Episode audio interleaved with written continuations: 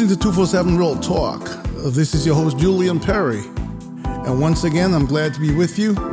On this episode, I have a guest, Raquel Jones, who is going to tell us about the welfare escape artist that she is. So we'll be right back.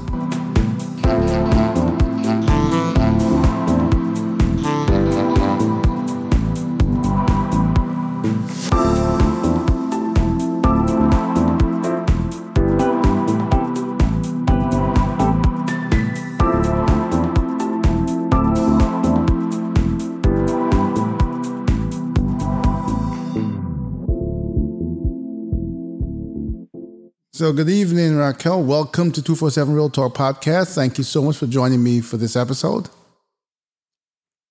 Hello, Chris. I'm Julian. How are you today? I am well. I am well. Um, before we get into what I know is a very interesting story, because we've had a few conversations prior to, um, I want to take a moment to talk to all those who are listening on the audio podcast and those who are listing on the TV episode in the Mogul TV network. Um, to say a few words about the massacre in Texas and those young children and, and the teachers that lost their lives. This world has become such a a polarized place. People are angry for all the wrong reasons. And hmm. you know, I will have an episode where I will deal with not only those type of issues, but with the whole anti-pro-gun uh, issue. But right now, I just want to offer my condolences and sympathy to the families who are dealing with such a tragic loss, and I pray that they receive God's peace at this time. So, Amen. having said that, let's get into the show. Welcome to 247 Real Talk. Tell us who is Raquel Jones? Thank you, Julian. So, Raquel Jones is one, a survivor of the merciless welfare system that penalized me for wanting to become independent and financially, you know, um, secure for myself and my family. Um, I'm a trailblazer. I am, you know, someone who just refused to take no for an answer so I'm someone who just refused to take no for an answer and, you know, just despite all odds, persevered through something that many of our um, Americans are facing on a daily basis. Okay, so we we're gonna get into your story because, like I said, I've got a few notes here, and I know that we discussed uh, this before. So I, I know my callers, uh, my listeners will want to know where you're calling from, just by state. Where are you calling in from? Well, today we're actually calling in from Houston, Texas. Um, originally, we're in Washington, D.C., and we're on a tour. So we have an RV wrapped and we're traveling state to state. So right now we are in Houston, Texas. Okay, so you're not really that far from the tragedy.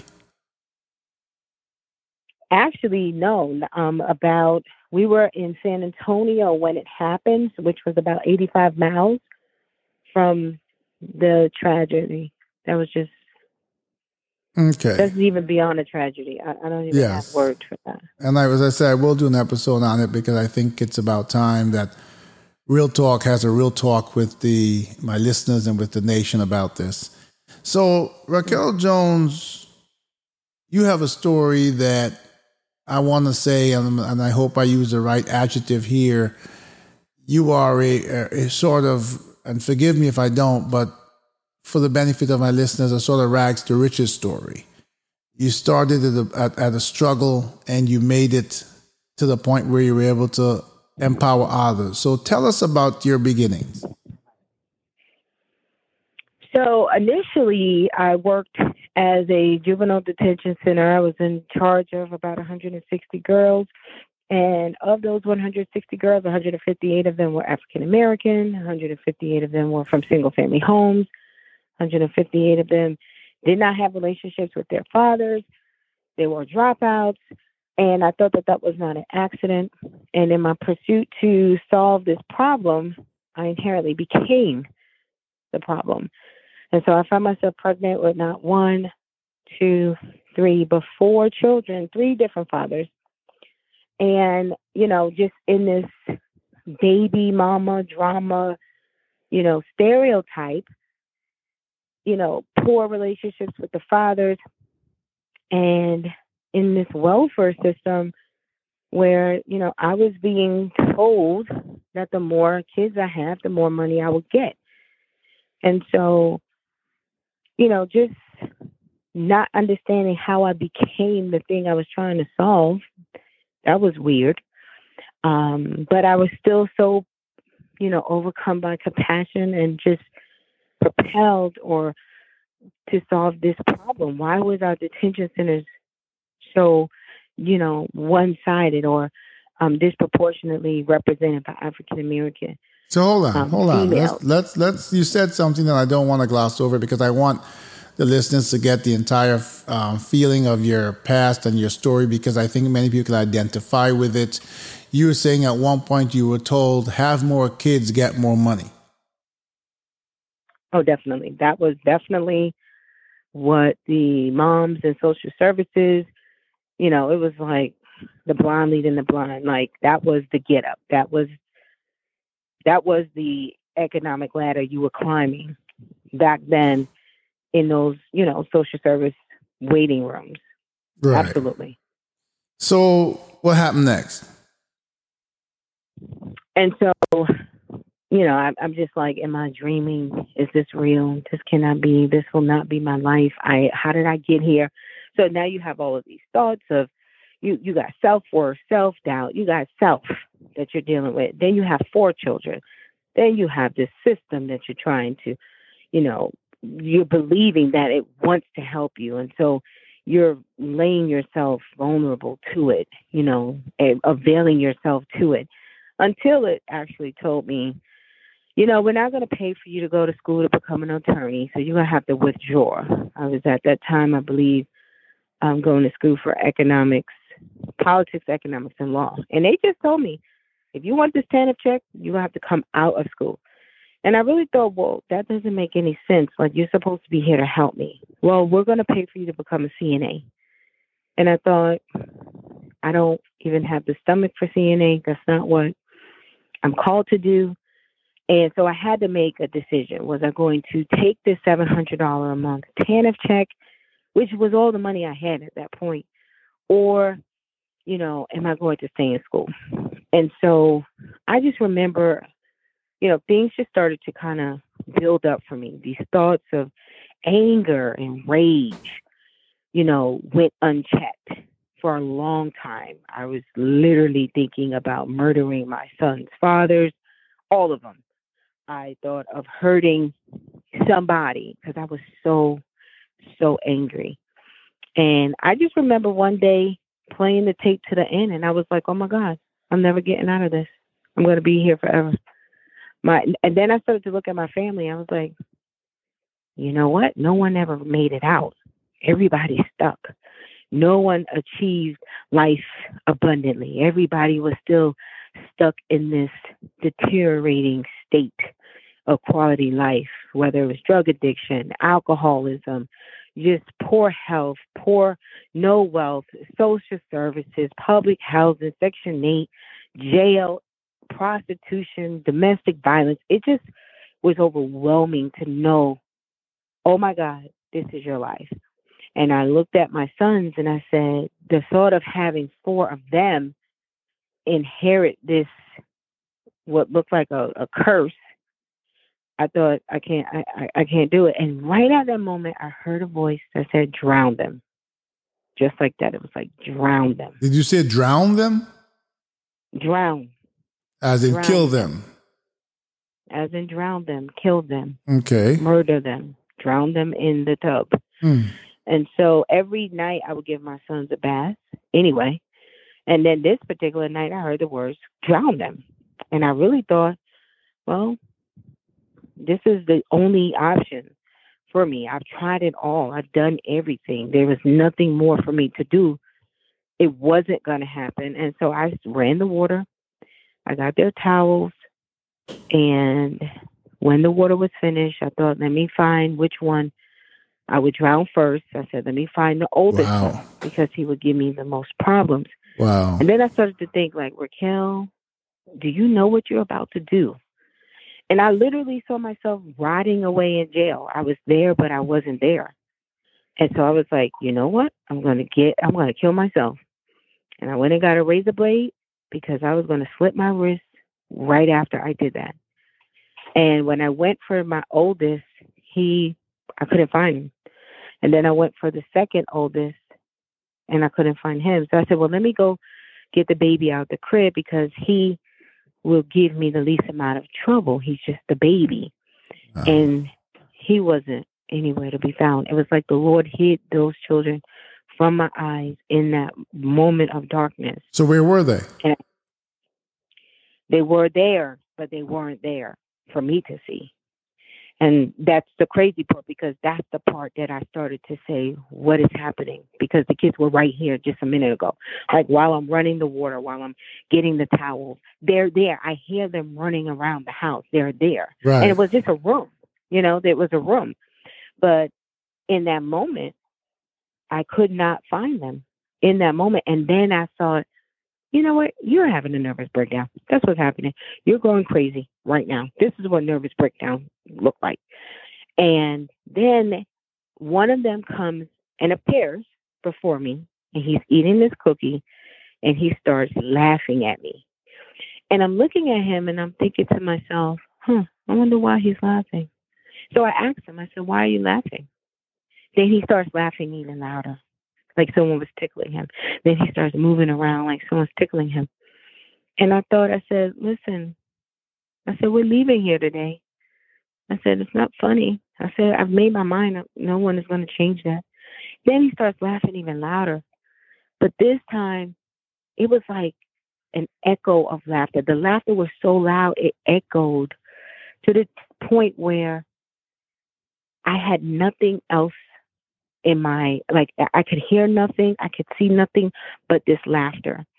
And it was something so pure, so honest, so innocent in that laughter. I could literally hear the words that said, Wait, hold on. It gets better. But it was like a whisper, like, wait. Like, hold on, it gets better. And when I tried to realize what is happening right now, because the person who had to hold on and wait, it gets better. I didn't have anything in me to hold on.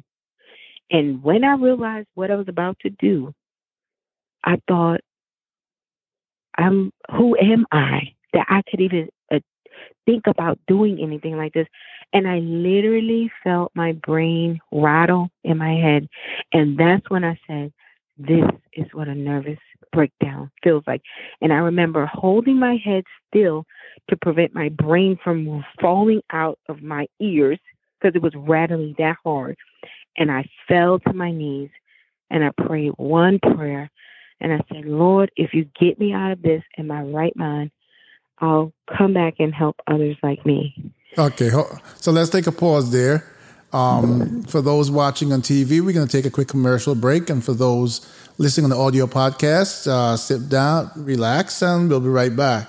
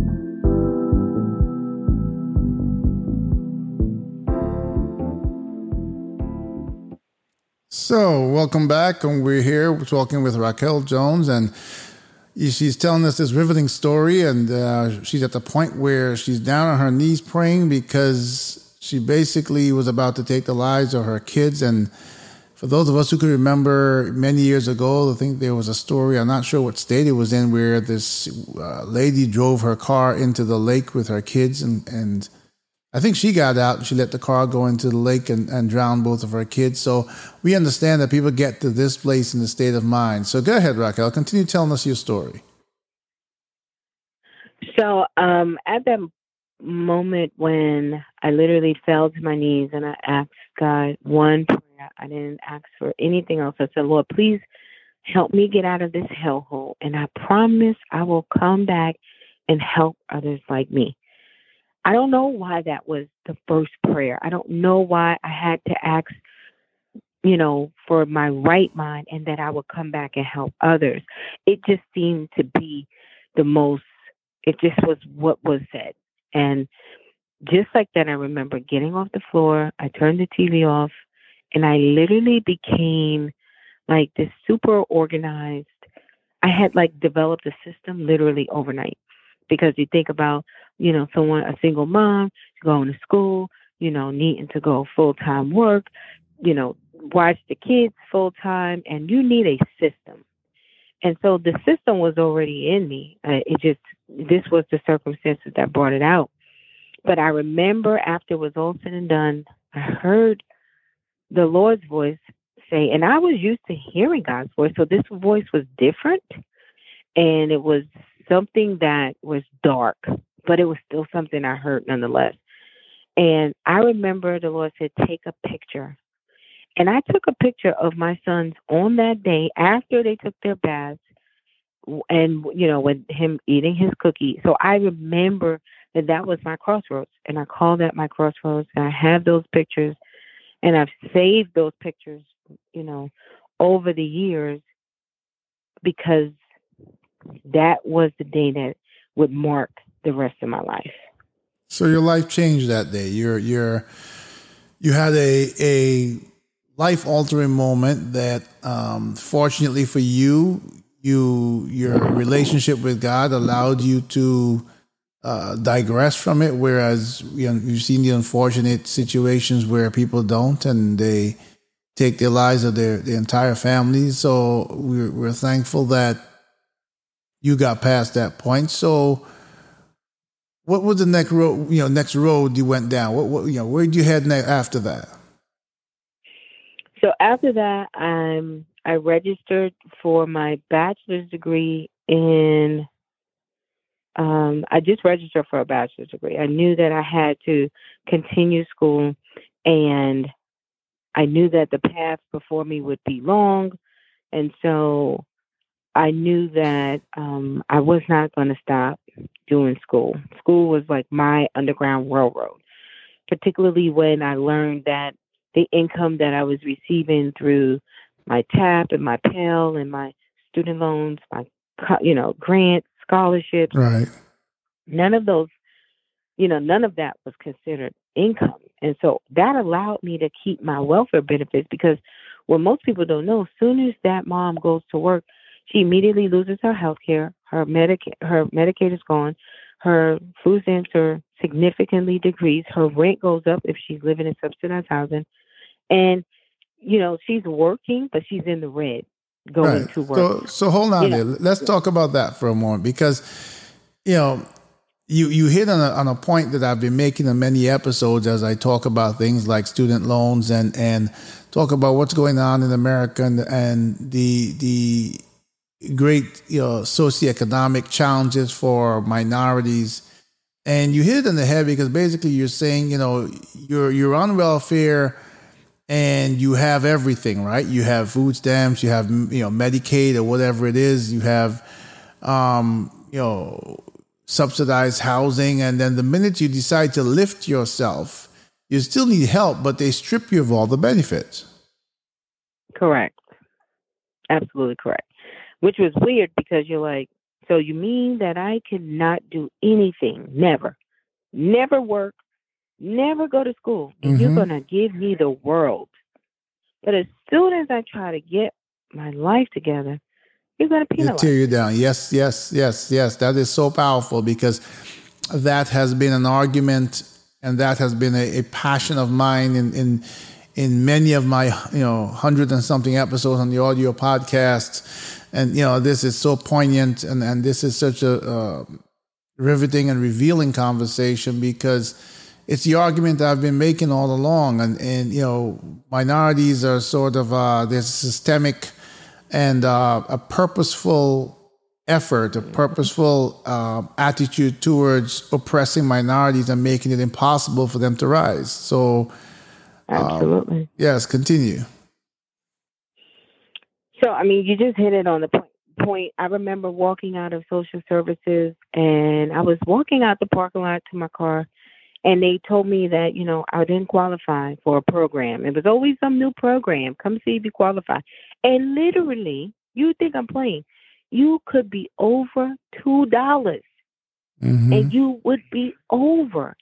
And that I you would have millions of moms say, "Yep, I was not, you know, qualified because I was two dollars over." And so I remember asking the caseworker, "Who makes these rules?" Yeah. And she would just look at me like, "It's not me." And I knew then I had to continue to go to school. I studied public policy, public administration, and I walked out that building. I said, I don't care if it takes me 20 years, I will change you. And I really didn't even realize what I was saying. And 20 years later, you know, the welfare tour, 1 million moms of welfare, we're changing the welfare system. That system will change because we we've already changed it just by being mere survivors, just by being able to get moms off the welfare system, right. using one system to, to, to, you know, like what they say, rob Peter to pay Paul. You use once, beat the system, use the system to beat the system. And so that's what I teach women. And it works. And so that's how I got the name, the welfare escape artist, because I've been in these pipelines for 20 years you know, crawling through, looking at where the policy snags you up, and then looking for and reading the regs, reading the policies. And I've even found that most times when they tell you no, it's not even policy, it's just a practice. So I had to start, I learned early on can you show me that policy in writing? where you know the rule that you're practicing this no can you show me where you guys came up with that formula and where and they can never find it. Right. And so that's when i started to really get that you know my my advocacy hat just kind of my muscles strengthened when i learned that if it's not in writing it's not real and that these people tell you anything. Half the time they didn't even read the regulations themselves nor do they know the policies themselves. Right. And so when I, I was able to kind of, you know, escape through the, the black and white, through the through the, you know, some might say red tape, but I, I escaped through the policy walls because they were practicing something that was not part of their policies. And when I would challenge the policy was when I was able to always maneuver or like go to the next level, get what I need at the next phase, get that program and qualify for that program. Right. And so that's really in a nutshell. I wish people just knew that while America on one hand, and this is the reality I hope, Julian, we really get to understand because I really do think that we're going to see ourselves. We're going to see ourselves in these days how much of ourselves are actually a part of our own problems. Right. Because we say we support a democracy or a republic, yet both are just as critically, you know, entrenched in, in this problem of oppression. But we'll vote every year, every year vote for the same old thing. So, so hang on to that thought, because that's that's what I want to get into. i am going to take another quick commercial break, and then we're going to continue with that thought. Okay.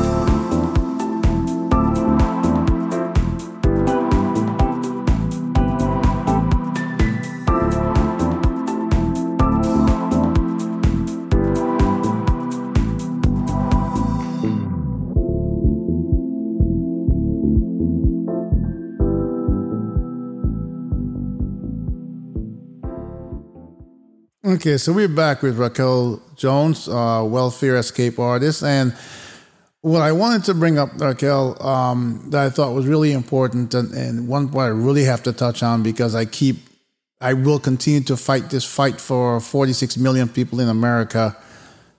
The student loan issue, as that's part of that oppression. So here you were on welfare, bottom out, about to do, you know, about to take the entire lives of yourself and your family, your children, and you figure a way to stand up and walk. And part of that is getting educated to do exactly what you do today.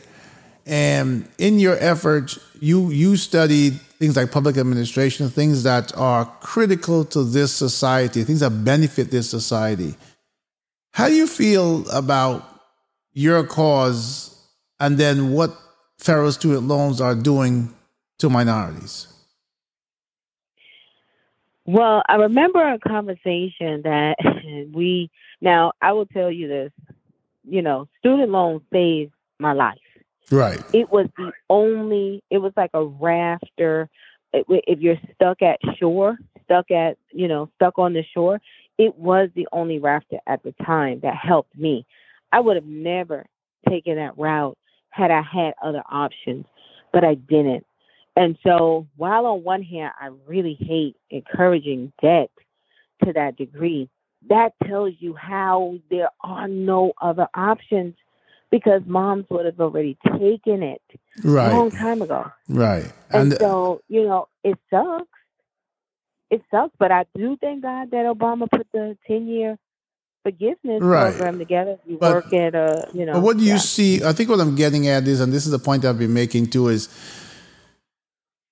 you're empowering people and people are learning that there is another way. But I'm sure you encounter the challenge that I think the 46 million people are screaming to our current President Biden and to anyone in government who will hear and listen. And that is when you when when you I remember you mentioning to me in, in, in, a previous conversation that you even took the maximum yeah. allowed at the time because yeah. the, the, additional money helped you to survive. But now, how many of the people you've encountered and you're trying to uplift? I mean, first of all, you know, it can't be that easy to um, convince them to go to school now, knowing what's going on with student loans, but also. I'm sure you've encountered time and time again what I've encountered, and that's people saying, I, you know, I'm not getting the job to be able to pay back my student loans and live. It's sort of like the same catch where when you come off of welfare, you lose your benefits. Well, you know, you, you come out of school and you have rent and you have um, transportation, you have light, you have gas, you have certain, you know, inherent bills that you can't run away from. And the federal government will go to the point of, of putting you in default, you know, completely ruining your credit, uh, garnishing your paycheck to get back money. But when you finish college, you, you, you give back to this same country over and over again for the rest of your life. And then we, we also, as minorities, face the issue of systemic racism where, you know, we, we get excited, we put on our suit or tie or our best our best dress and we go to an interview and we're the best qualified with the most passion and we don't get the job because of the color of our skin. And I think inherently what you see is two systems. You see a traditional system of those that believe the same thing go to school, get a good education, get a good job, buy a home.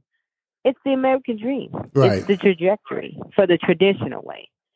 I promise you, those are not the thoughts that the moms on the bottom, the ones in the welfare office, they're not having those thoughts because right. most of them are like any thing I need to do.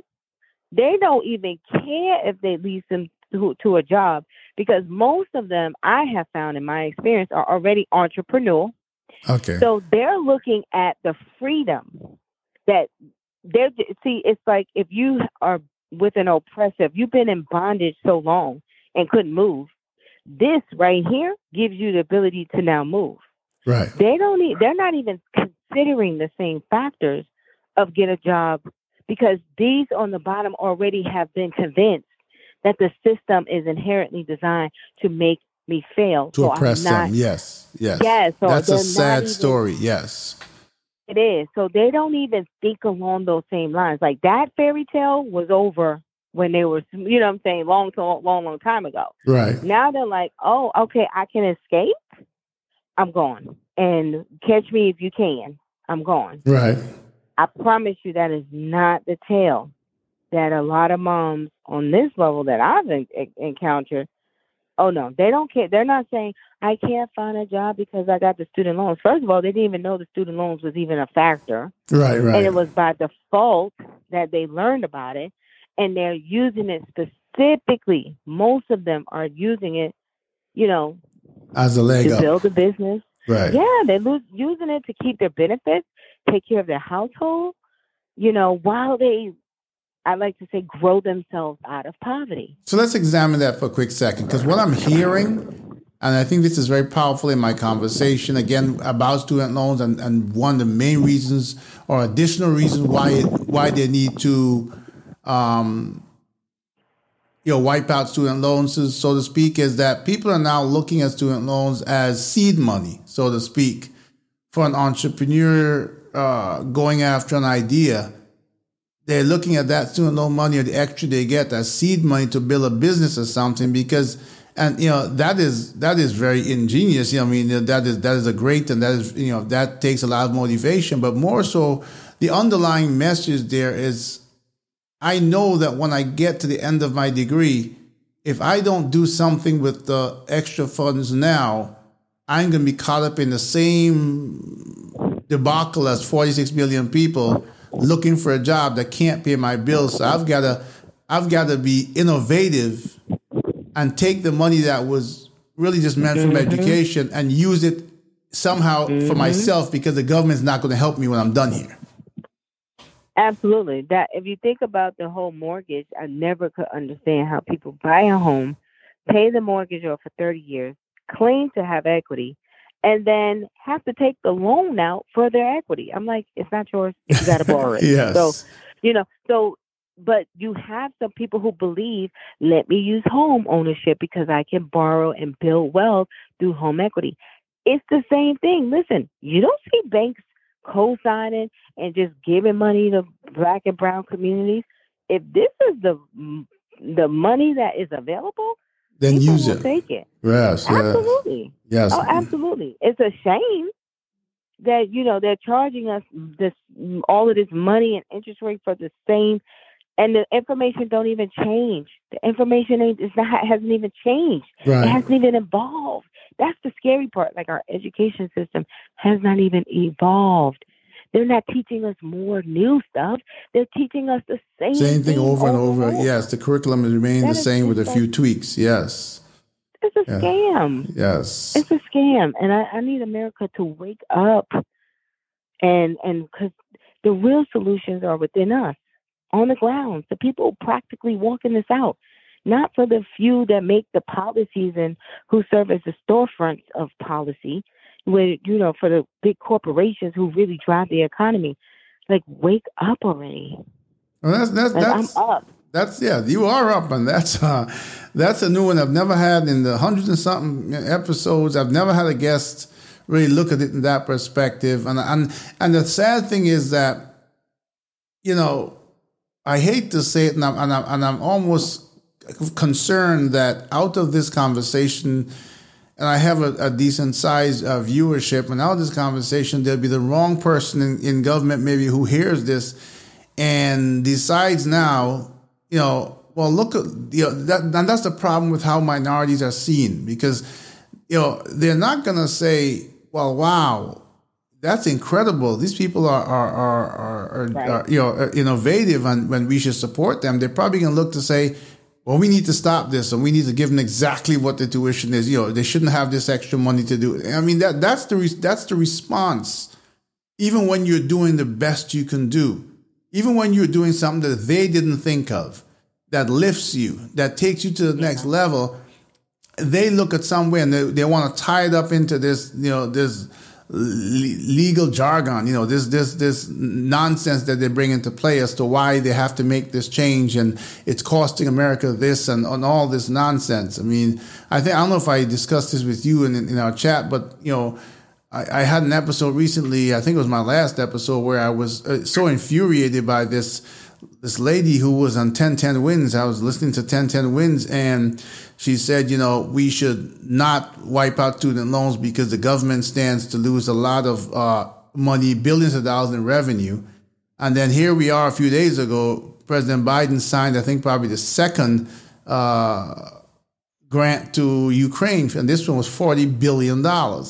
So you can give $40 billion to a country. Yes, they're in need, but you can't give it to your own people. You can't, you can't help your own people. You were talking about loss of revenue. You know, it, yeah. it, it, it, is, it is ridiculous that we mean nothing to our own country, but you know, you, you treat you treat you treat a stranger for political reasons, for political clout, for you know, for, for gains overseas, for, for know, foreign policy gains, better than you treat the people in your own country. And then we're the first ones to yell to the rest of the world, we are the example for democracy. And until until we wake up and realize, huh, we're not. Like we are not. So I mean, I think that, and I thought about that a lot, Julie. And I was like, if we keep sharing this, they're gonna, you know, just change the rules. Yes. But then, but then, but then, I was reminded, you know, COVID changed the game, and my father is, you know, at the end of the day, you watch and see what was is no longer. And the game has already changed. If you're really, really looking at it you see the paradigm shifting. What and what they used to do, they can no longer do. So it's a different day. I mean, it is a different day. I dare them to try. It won't work because we are too it I guess it has gotten you gotta think that a whole nation was given almost a year and a half and paid right to develop their gifts, to develop who they were. Right. And I and, and I'm, you know what I'm saying? And I'm hoping that like your whole nation is about to sh- has already shifted. And I'm it's hoping shifted. with that shift that we can look as I've been doing, and and, and I'm not the only podcast. I've there's hundreds of podcasts out there. I I, I, I even um, referenced the letter that the the Attorney General of New York, Letitia James, sent to President Biden about taking this burden off of minorities by wiping out these student loans. And I think I agree with you because I think that the voices are so loud. And we're, you know, uh, last I heard President Biden says, "Well, I don't think I, I was. I'm not going to. I'm not going to wipe out fifty thousand now. I'm not going to do that. I have to come up with something else." And and and I think the nation and, and and the country is getting loud enough that the only thing we're going to allow you to come up with is wiping out these student loans. You have no more excuses because You've given so much money to foreigners. Okay, you've and, and you, we are telling yeah, you crazy. we're telling you what minorities are suffering in this country, and I and I made the point that you know he, he, he appointed a black uh, uh, Supreme Court judge, and he has a black uh, speak um, press secretary, and that is nice, and those things should be celebrated. But they're like taking a bowl, I'll repeat exactly what I said, taking a bowl of salt and sprinkling a few touches of black pepper in it, okay? You, you, they, they do these things for political clout. So when re-elections uh, or elections and re-elections come, they can say, "Look what I did," but you didn't do it for the masses. Okay, it is wonderful to do and, and to uplift two people or three people or ten people, but you've been oppressing millions for years, and now you have the opportunity to do something for 46 million people of mixed races, although the majority of those people are, are minorities, but you have you have a chance to make a real difference. And if if if, if he says, if our president says this is what he's about, then we're gonna hold him to fire that that's what he's about. And I think that the noise is think, go ahead. I th- I think we have to consider the trauma of these communities because I promise you, I've seen it. Go ahead and withhold withhold one opportunity, one right, one privilege for mm-hmm. one white person. Mm-hmm.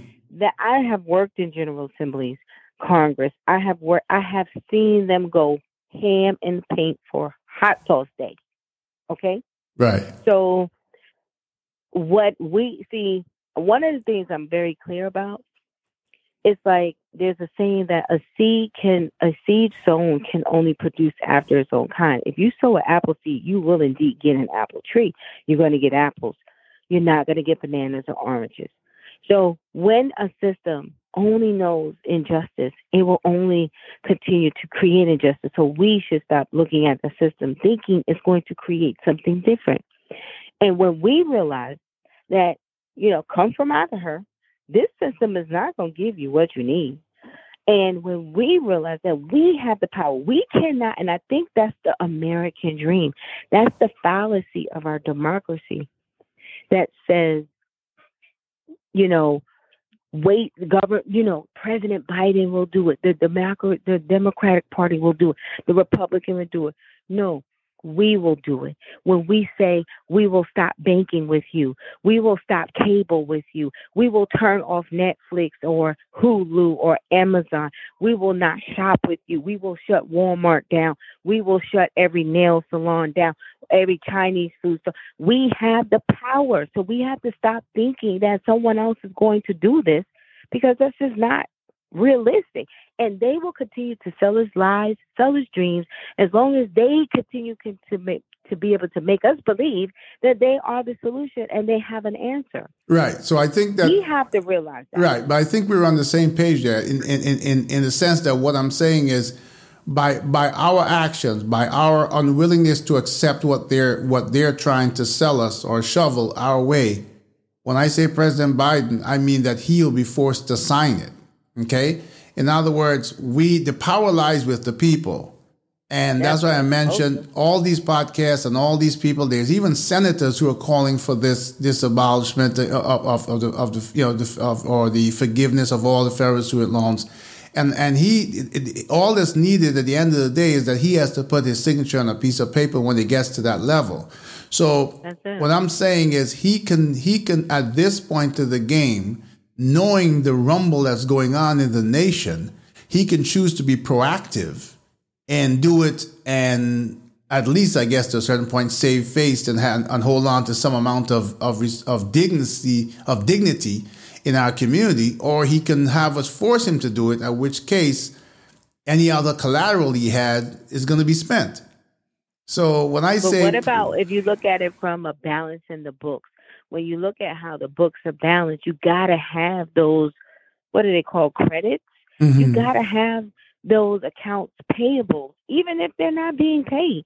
It means that we are good for it because this is debt that is owned by student loans that, that cannot be bankrupt you know, they don't include it in your bankruptcy. Right. So it's almost guaranteed debt. But when you're looking at the balance sheet of America, they need the student loan debt to even make good or keep borrowing money probably from China.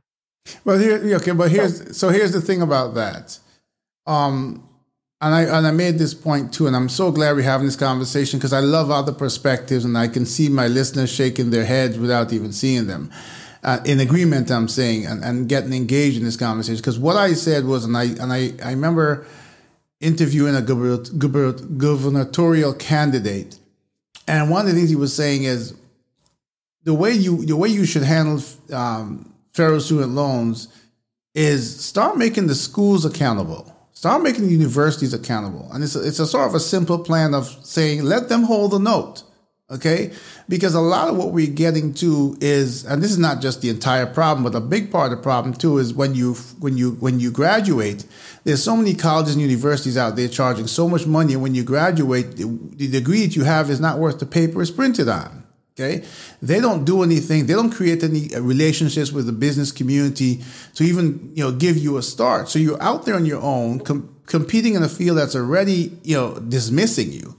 And these two, these schools are just collecting the money from the federal government, and, and then you're on your own, right? And so if they were forced to make sure that you got, like you said, nothing has changed. But if they had, if they were forced to make sure that you get a quality education, first of all, you'd see half of the colleges, universities disappear, and the ones that would remain are the ones that are up to the challenge. And when they produce a quality curriculum that makes you relevant to this time and competitive, then the federal government releases the money. Okay. But then I also learned that when you go to private schools, see, private schools have that. They infuse that network, that GW network, that Harvard network. That now those that don't and that's where it's unrighteous because what you're saying is what's freely given is now sold to the, those that can afford. Education, like who comes up with this stuff? You don't just think of this stuff literally on your own. It is like divinely inspired on many cases. But people that go to Ivy League schools, they have networks. And people who go to public schools, which I am an advocate for public schools, it's just like a big pond, a big, you know, sink or swim. Make it if you can. But, you know, it sucks. And, and not, not the model. And not only that, but as I mentioned before too, and I see it because I, you know, of, of where I live, you know, the amount of money out of our taxes that's put into certain neighborhoods and not put into the neighborhoods. So minorities, and I and I I had a video that I wanted to play on this on this um this episode, but I wasn't able to get uh, a release to do it.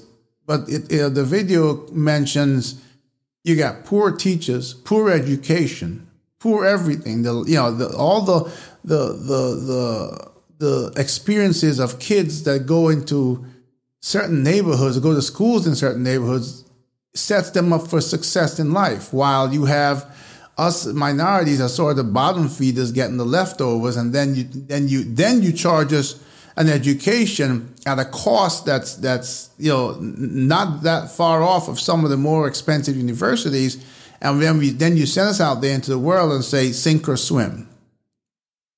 And now, interestingly enough, my sons, I have three, I have four sons. Three of them was in school for business, and they all dropped out because they said, and they were going to three different schools.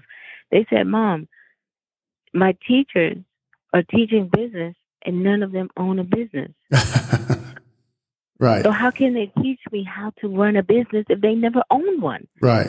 So I was like, I couldn't even argue with them I'm still trying to find an argument for. I'm like, listen, you're a black male. You need to be in school somewhere. And this younger generation, they're like, nope, I'm not buying it.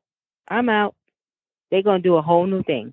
Right, and and and so there's a good and bad about that. I think that um, because I agree, I agree with that that the the innovation, and I agree about thinking about outside the box, and that's what makes great people and great leaders, and that's what lifts minorities who are facing all these challenges. I agree with all of that, but I also feel if someone opted to go the traditional route that you mentioned about going to college and getting the job and getting married and buying a home, you know, the whole thing that we've been sold for many years. It's if, if that plan works for other races, it should work for minorities too. And the fact is that it's not a level playing field. And the fact is that many people again are saddled with debt that they can't overcome and then it's not a situation where even uh, and someone was talking about this issue too even the income driven repayment part of the federal student loans doesn't take most basic cost of living you know uh, or, or, costs of living into consideration when they come up with what you need to pay so even when you go to income driven uh, income based uh, repayment, you're still left in a position where you can't afford to live. People have had to sell their houses, move back in with their parents. That's not what we want, especially people who are working here, giving to the United States. You know, people who come but from. But I also think, go ahead, Julian. I also think that one of the things we have to know is the model exists in other places. Canada, you know, in other countries, there are free education, free medical. Yes. So the model exists yes. in other places. We have to look at, you know, America is, you know, a capital. It has grown to be and has always very capitalist. Yes. Capitalist, robbing Peter to make Paul, greedy. You know, the colonizing. You know, country. It's the land survival of the fittest, and so the model is there. But yeah, that's what I was about to say to you. That was about to say to you because I know I know that there are people who come from the Caribbean, for instance, where they leave and they come here because those you know if you come from an island, you know they don't only but so many jobs, but they set them up for success because they're given free education all the way through, some through their bachelor, some through you know a postgraduate, and and so the the, the fact that you know, a, a, country or an island that's nowhere as rich as the United States can do that. Like you said, Canada has it. So many other places have it. And yet here we are, supposedly the most powerful and richest country in the world, and we have to struggle for every single thing. They tax us 10 times on everything. And, and then tell you to go ahead and succeed. And, that, that's why in this country, especially, you've got like the, the, what we call the top 1%, the people who are filthy rich. And then you have, you know, when you look at minorities, you know, we have a few few people who are doing pretty well, but for the most part, we're struggling against a system that's designed to oppress us which then tells you that and when I look at oppression, I don't I don't look at it as it's not authentic, it's not genuine, it's not real. It's it's based off lies. You cannot oppress people in truth. So somewhere where there where there is oppression, there is lies. Right. You got to know that. So it's like, okay, so how many of us still want the American dream? Still want to? We're still striving for this false sense of ideals that thieves created. And it's not real. And and that's the part that truly and sadly each American is going to have to come up to their own reality. And I think what has happened the other day, what has happened and transpired, uh, you know, for the past several weeks, it's not going to stop. It's going to keep going because we have to look at ourselves what is the American dream? Redefine the American right. dream. Redefine America as freedom, justice, liberty for, for all. all. Yes. We say that, but we're not that. And that's the reality we have to face. And I and I tell you, I always I've been mentioning his name a lot recently, and I, I, I he's probably laughing when he listens because he he knows uh, our conversations. But I have my friend Motanya Gladden, who is really, really a, a, fan of this of this podcast. And he says, he said, I remember him saying to me, "Your words are echoing in my in my head," because he says to me, "You know, you're measuring these things by whose standards? Who says we have to measure them by their standards?" And that's the that's truth, right. you know. And he's and you know, you're saying the exact same right. thing, and and I know he'll smile when he hears this because. Um, you know, he is he's I've I've battled with him a lot, but I've also learned a lot from from you know his his perspective, and that's you know we have to stop deciding that we have to live by someone else's standards. We have to, right. you know, demand to be to to live you know, as for who we are and not for who you want us That's to right. be. You know. That's right, and so, I believe that God created the her- the whole earth, that all man, if there's enough for all of us, there's enough. And until, and I think that since COVID, I think a lot of us have we we just opted out. We opted out of this fallacy of the American dream, and it's just going to crumble. It's crumbling before our eyes. Right. And so when you see this deterioration of mental health, mental stability, you know, these are the you know the un, it's sad, but it's sad, but these are the people that. I mean, this system is creating. This is the fruit of what we created. We're not a healthy we're not healthy and right. we we're not prosperous because true prosperity and i think we talked about this true prosperity says i i am so prosperous i have so much to give it's not even enough for me to hold it so i'm going to share it. Yes. and true prosperity yes. is when you want everybody to have what you have. And when people hold they hold out of fear they hold out of scarcity so the wealth, they are wealthy, most of them, because they cheat. They right. do not play fair. And that is not an authentic system. It's not a righteous system. And God is more. He created the whole earth to, to, to be able to take care of us all. And and people and their greed and their fear and their lack of competition, you know, they can't compete, so they cheat. Yes. And is discussed and deplorable, and I will not be held by that standard. So, like your friend of the podcast, no, we I'm not going to be held by that standard. I'm going to my creator created something brilliant in me, created something awesome when he created me, and I'm going to be held by a higher standard. And I just hope that all of our listeners, all of your listeners say, you know what? I think there's a better way. Yeah. Well, if, if you don't know the better way, find the better way. Seek a better way. Seek a higher way. And because I, this ain't it. Yes, and I, and I know I've gone way over my time, but um, that is a powerful and positive way to um, to end the wrap of this episode. Uh, mm-hmm. Your conversation has been amazing.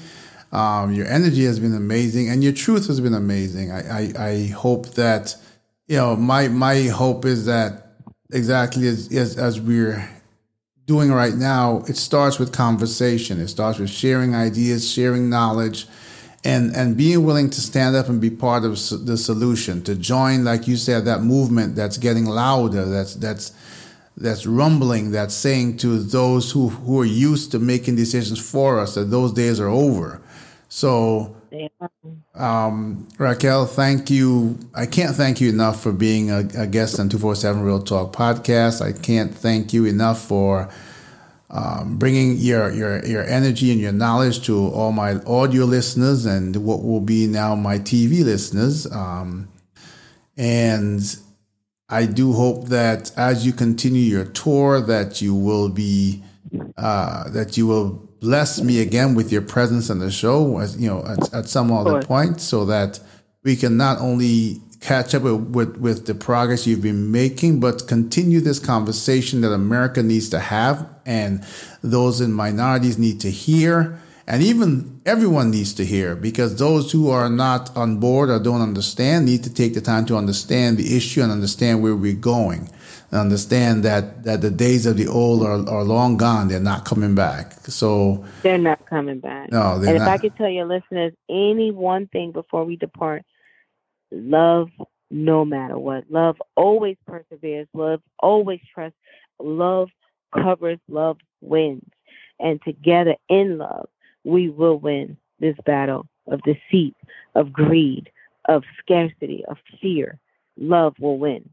And on that note, I'm going to say thank you so much for being a guest on 247 uh, podcast and hope that you your your tour continues to be very very successful and you know, we'll we'll we'll meet again and we'll have this conversation again. Thank you, Julian. Thank you for having me. Good night, everybody. You're quite welcome. And to all my listeners out there, it's been a pleasure being here with you. I want to thank my guest, Raquel Jones, and I want to thank you for your continued support of the 247 Real Talk podcast. Until the next time, take care of yourselves and each other.